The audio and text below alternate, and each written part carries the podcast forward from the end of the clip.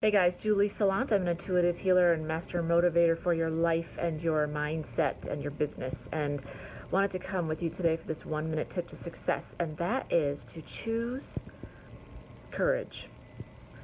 You know, so many of us go through life and we've been betrayed by people. We've been betrayed by family members. We've been betrayed by bosses that we thought we worked so hard for, and then we get released or fired or let go due to circumstances that are beyond our control. Or you might have been betrayed by someone that you were close to.